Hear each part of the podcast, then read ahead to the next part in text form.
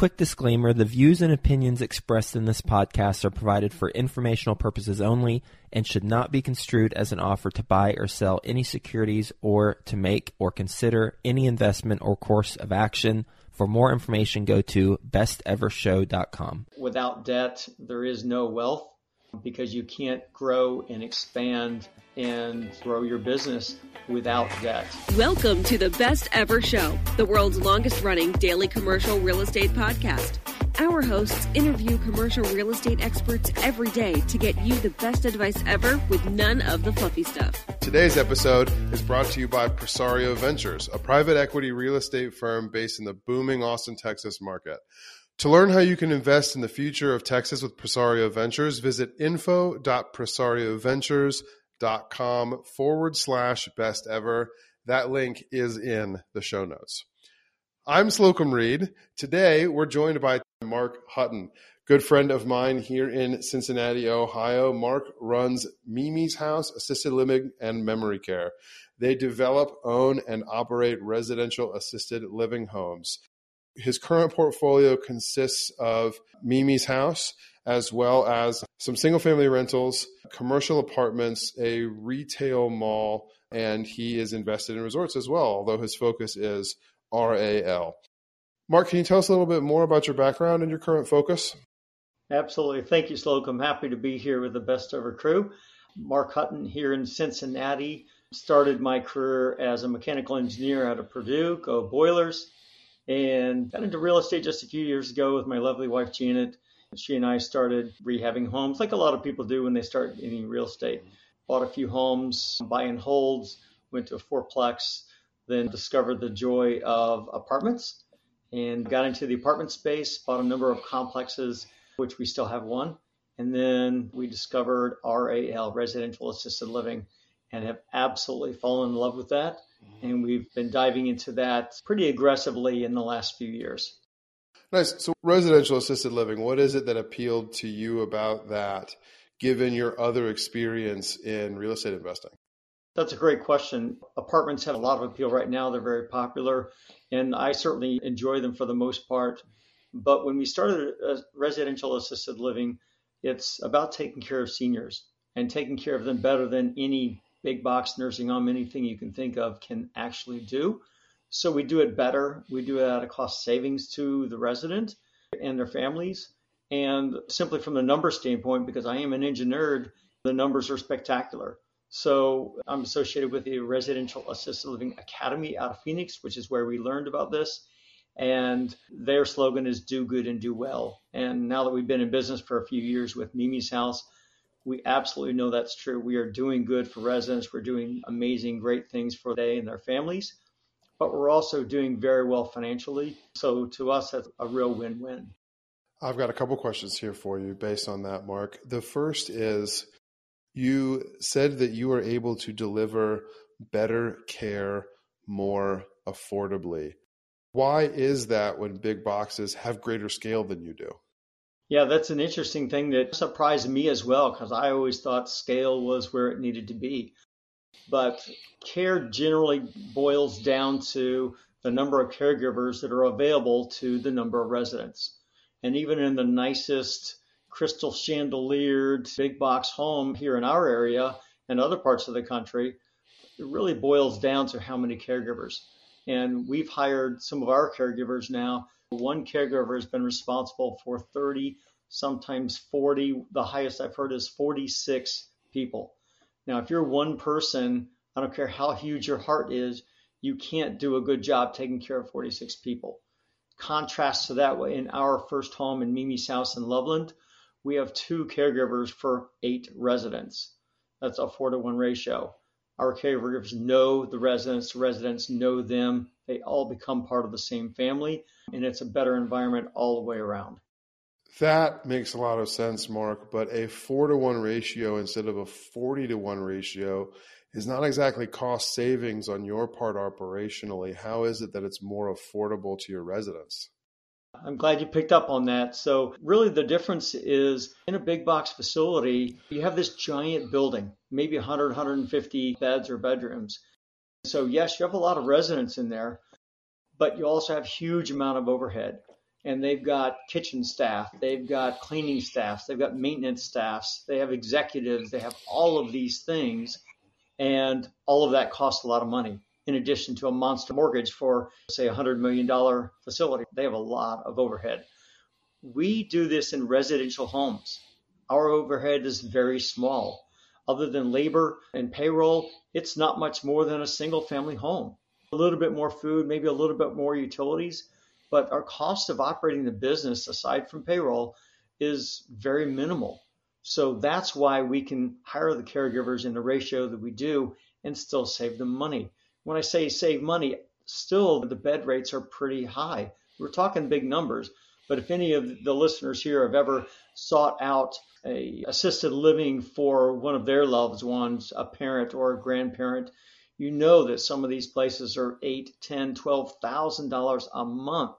So we've moved people into our home where the family was paying eleven thousand a month, and they moved in with us for six thousand a month, and it's a monster savings with better care. Now, granted, we don't have the movie theater. We don't have the pet shop and the ice cream parlor and some of the things that some of these big boxes have as far as amenities go.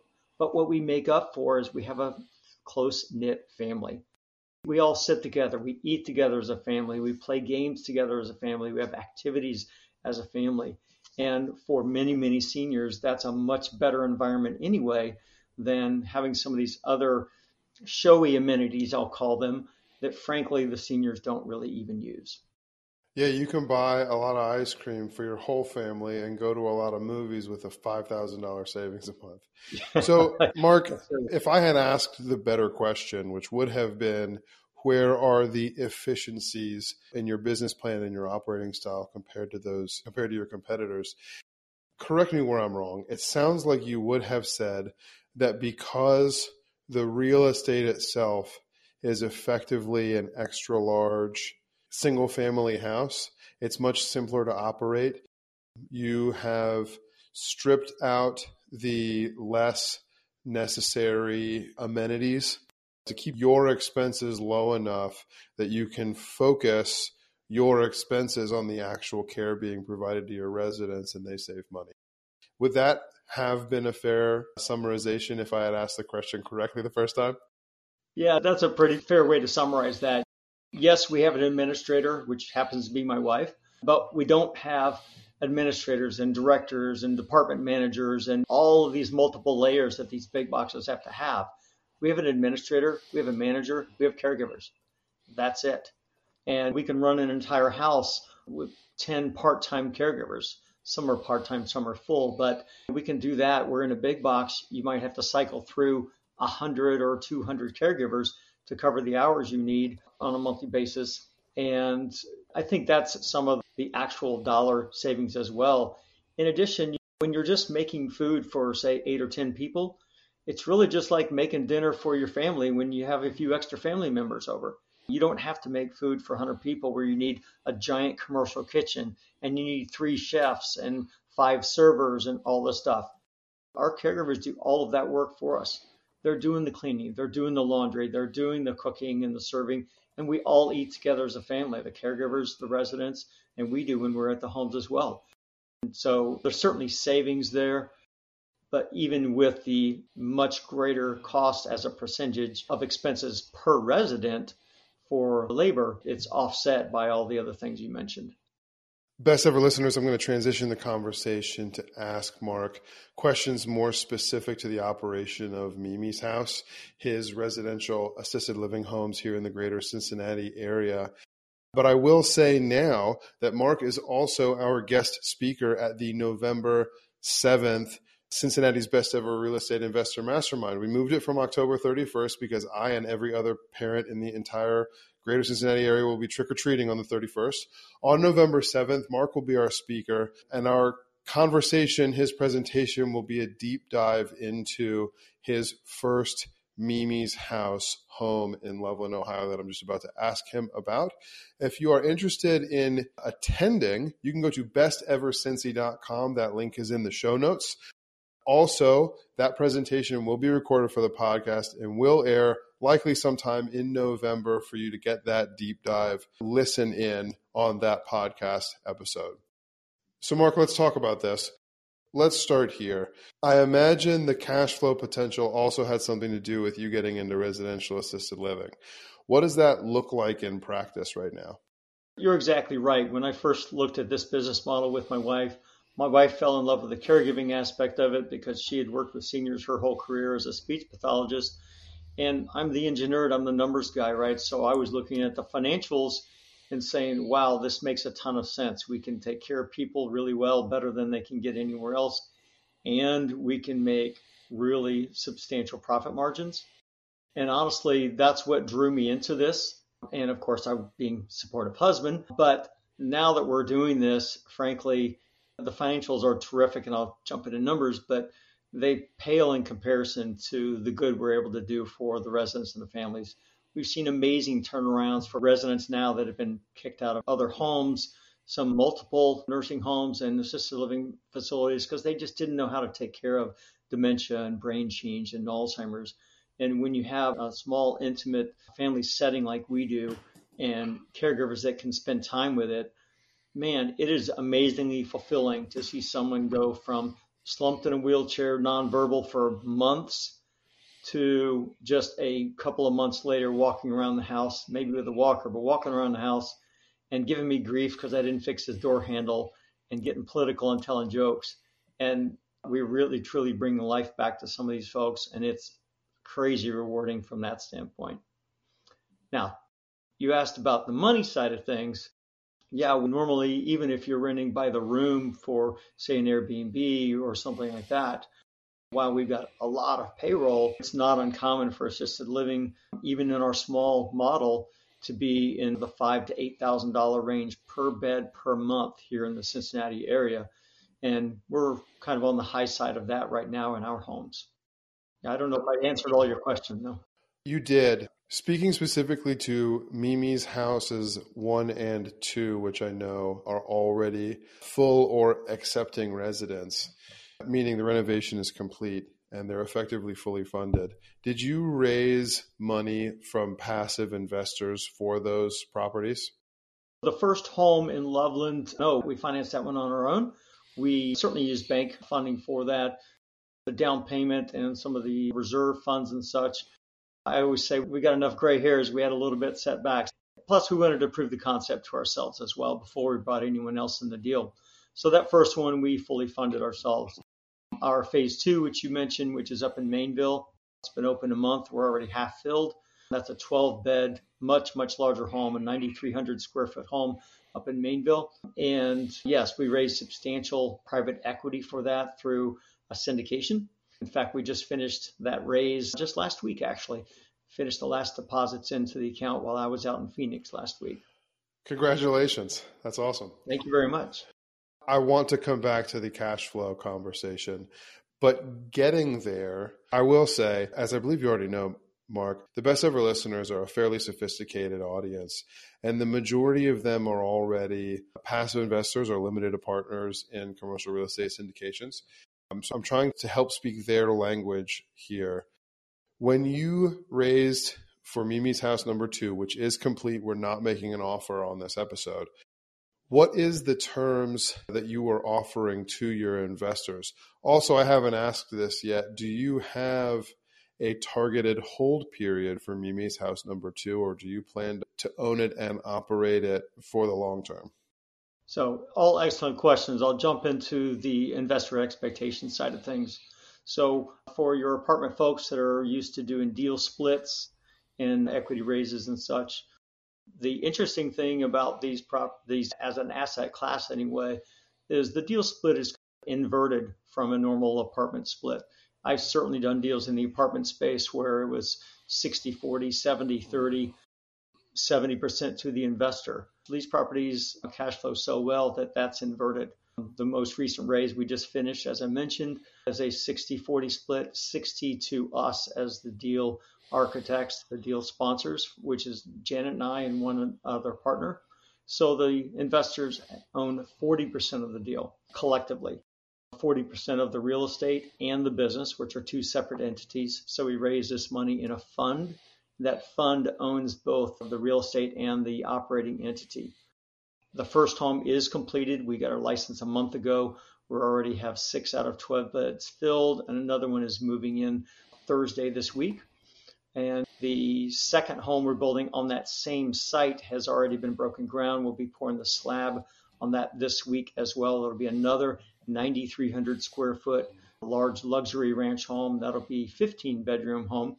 So our investors own their portion based on their investment of both of those deals, as well as an additional project we have going on phase three, which are two 16 bed homes over in Mason, Ohio, just a few miles to the west of the Maineville location. And so our investors will own their percent portion of all four of those homes when they're eventually finished. So a 60 40 split, 40% to the LP. We'll get back to the show. But first, some sponsors I'm confident you'll find value in learning more about. Are you a real estate investor struggling to streamline your property management? Are you tired of juggling multiple systems to effectively manage your portfolio? Meet Rentec Direct, your ultimate solution for automating management tasks, reducing errors, and most importantly, saving you time. Rentec Direct offers an all in one platform for accounting, marketing, tenant screening, rent collection, and much more. And the best part? You're never alone. With US based live support and award winning customer service, Rentec Direct is the partner you need to streamline your property management so you can focus on what's most important growing your business and getting more deals done. If you're an investor looking to grow your portfolio, join the more than 15,000 investors and landlords who manage real estate assets totaling more than $200 billion using Rentec Direct. Just go to rentecdirect.com forward slash best ever and sign up for a free trial. Plans start at just $45 a month and you'll receive 20% off your first year just for being a best ever listener. That's R-E-N-T-E-C direct.com forward slash best ever for 20% off. Is there a preferred return in there or a preferred cash on cash? Yes, there is a preferred return. I think our pref on that was 10% with basically a zero period because of all the build and the business development side of things. This one's a little unusual for the apartment folks. There is zero returns expected for the first two full years based on all our projections for all the build and development. The upside is, is again, the returns are pretty spectacular. So over a 10 year average hold period, our investors are projected to have over 18% cash on cash return. That excludes, that's not IRR, that's just the cash on cash because that excludes their equity that's building up over time. And we're building these businesses from scratch. So when you put Uh, cap rate on the business valuation, the business grows in value pretty substantially over that period of time. And a lot of apartments will be exited in five years or something like that. We really have a long term hold strategy on this. We do plan on having a refi event in maybe the fifth or sixth year as long as the conditions are favorable. So the exit strategy ultimately is maybe getting their capital back. But the way that we like to do our syndications is our investors keep their percentage, even if I bring their capital account to zero. Whatever their ownership share is stays on indefinitely until I kick the bucket or we sell the properties, which is not in the foreseeable future. Just to be clear, that's a 10 year hold period, average 18% cash on cash without sale, and factoring in a $0 return, 0% return for the first two years? That's correct. Those are, those are really intriguing numbers to be sure. They're pretty exciting, and that's why we've been able to raise millions of dollars in this last raise because people are a super excited about it and quite frankly a lot of investors are like yeah i can make money in an apartment and self-store commercial and mobile home parks etc but some investors now are saying i want a little more meaning in my investment i want to maybe help people or maybe be more charitable now don't get me wrong this is not charitable this is a private pay so this is not medicaid this is more on the high end of care but the fact is, is we're still giving exceptional care to seniors while doing very good on the profit side. Mark, my next question. You said for the sake of your capital raise and your partnership with your investors, there's one fund that owns both the real estate and the operating business. There has been a trend recently. We don't talk about it too much on the Best Ever podcast. Every once in a while, we have a guest come in for it. But there has been a trend of shifting towards operating businesses tied to real estate for investors who are looking for greater cash flow.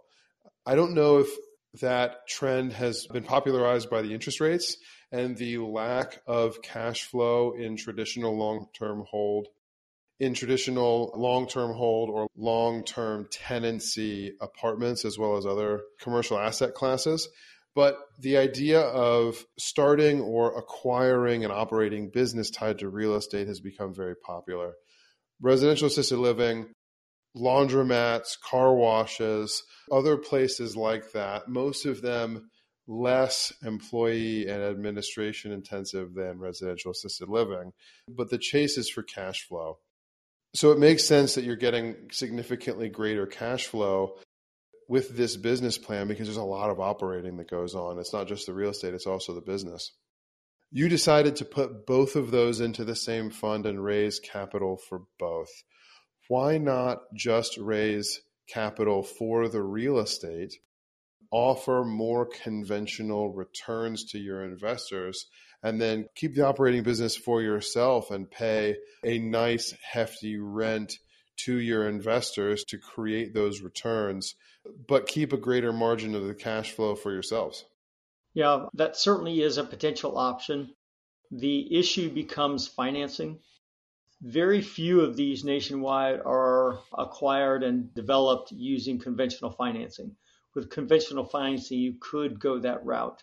Most are done just as we just closed three SBA loans on the acquisition and build process we're doing up in Maineville.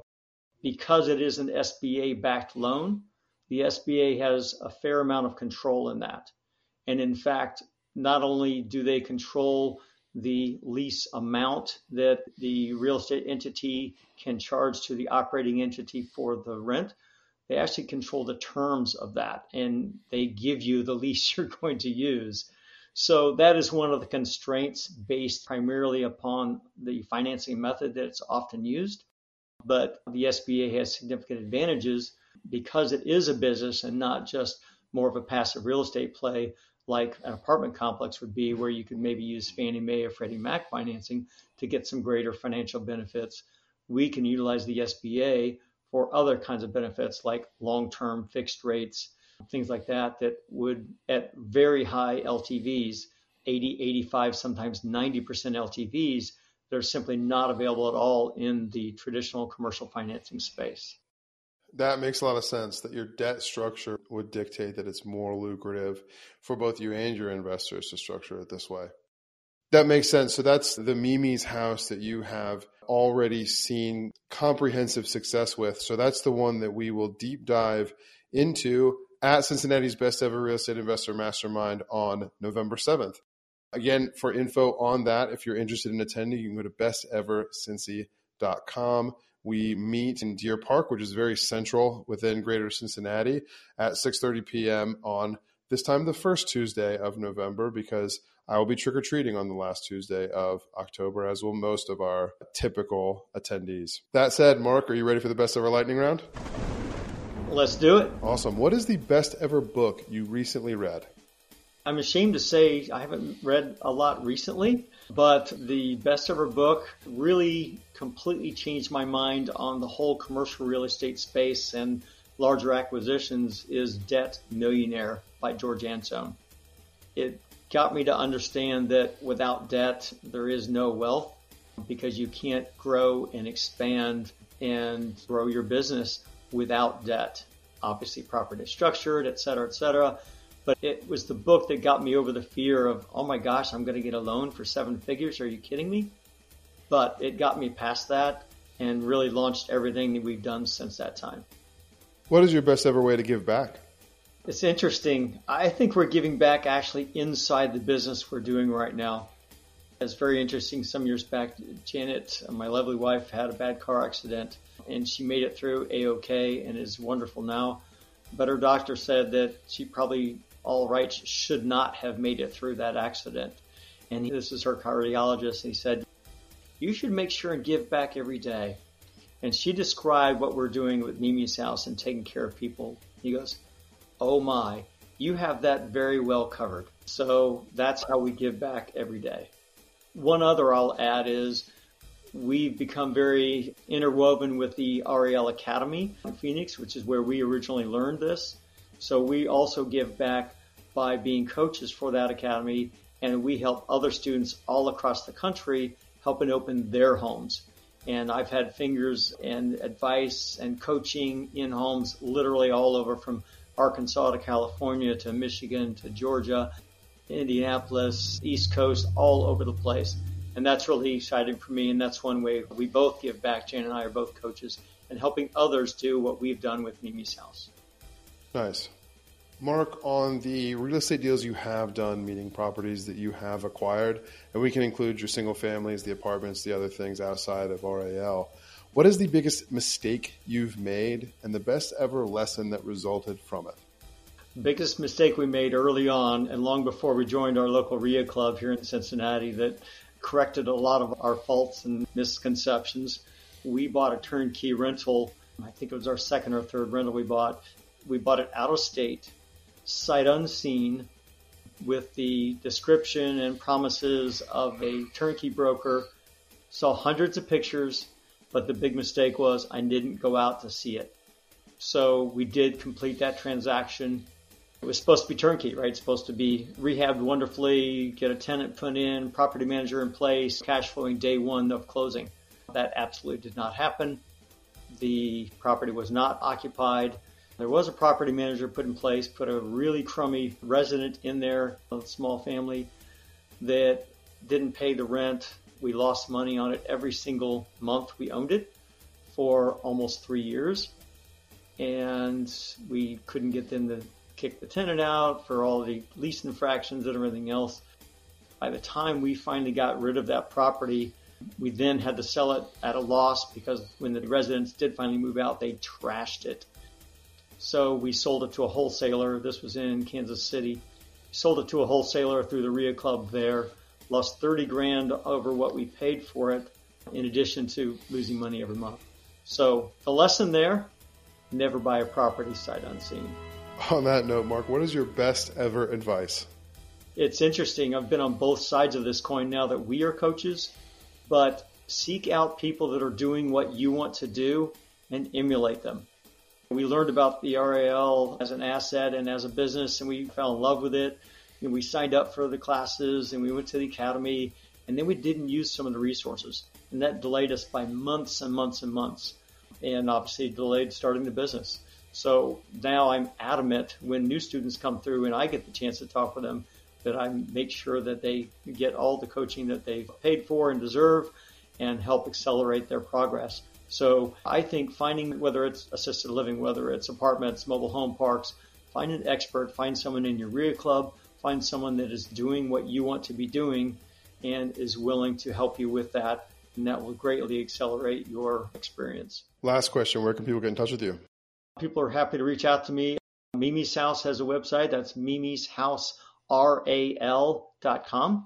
Mimi's is M-I-M-I-S, H-O-U-S-E, R-A-L dot com or they can email me, mark at mimishouseral.com, and be happy to talk with them. Those links are in the show notes. Mark, thank you. Best ever listeners, thank you as well for tuning in. If you've gained value from this episode, please do subscribe to our show. Leave us a five star review and share this episode with a friend you know we can add value to through our conversation today. Thank you and have a best ever day. Thank you, Slocum. Appreciate you having me on and look forward to seeing you on November 7th. See you then. Hi, best ever listeners. Joe Fairless here again. And one last thing before you go, would you like to receive a short weekly email with proven tips from experienced investors, free tools and resources, and a roundup of the week's most relevant news and best ever content?